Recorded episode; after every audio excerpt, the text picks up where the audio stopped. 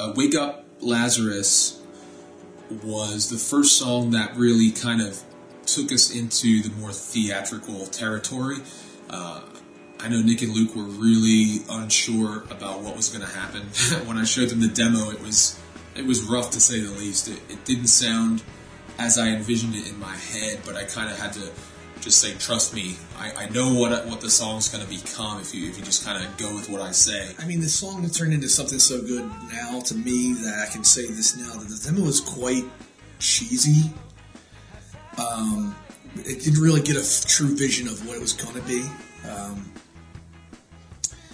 it, it just had this, this this beat, this repetitive beat that I never I never envisioned what the song was going to be when I heard that. I heard the demo. Wake Up was one of the worst demos I've ever heard, and I was really afraid of what would ha- would happen if we put it on the album. But then we we um, we we jazzed it up, and then when we realized when we kind of embraced the fact that this was going to be a theatrical CD, we really um, embraced some of the hamminess of it and the, the Broadway aspects of it.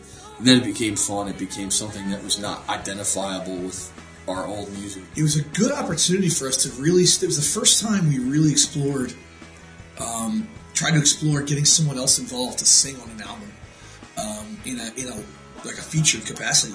And uh, while it, it may have been the last one we we recorded, it was the first one person we sought out, uh, Kelly Buchek, um, to get involved. Um, I remember Jeff had told me, I think I found our Martha, and. Uh, and the fact that she was so into it too you know it's you don't really expect people to be into the music you're making or anything like that you just it's just who you are and she's very very into what was going on it was ended up being a great experience from from what i hear I knew right away that I wanted to feature a female voice um, to play the part of Martha because she's such a huge part of that story.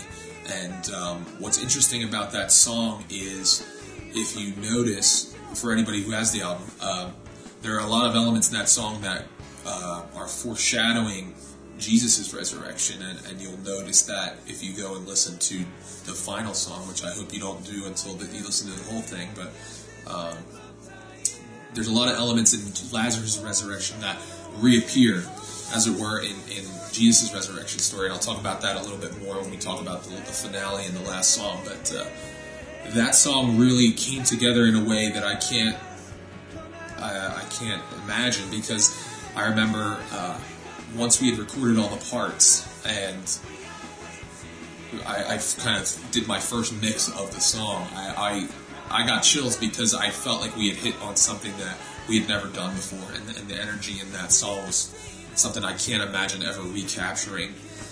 Um, but that song's really cool because that's that's another thing that we kind of we're going into uncharted territory, uh, especially musically. It's not really what we do musically. the song really evolved it turned into very very pop rocky you know and, a- and a fun song we layered vocals over vocals and, and it, it ended up being a very theatrical sounding song really good It wasn't uh, any more about uh, trying to fit in with ourselves as much as trying to create something that could be used for a stage production. So it had that energy, it had to be upbeat, and it had to be exciting, and that's what Wake Up is.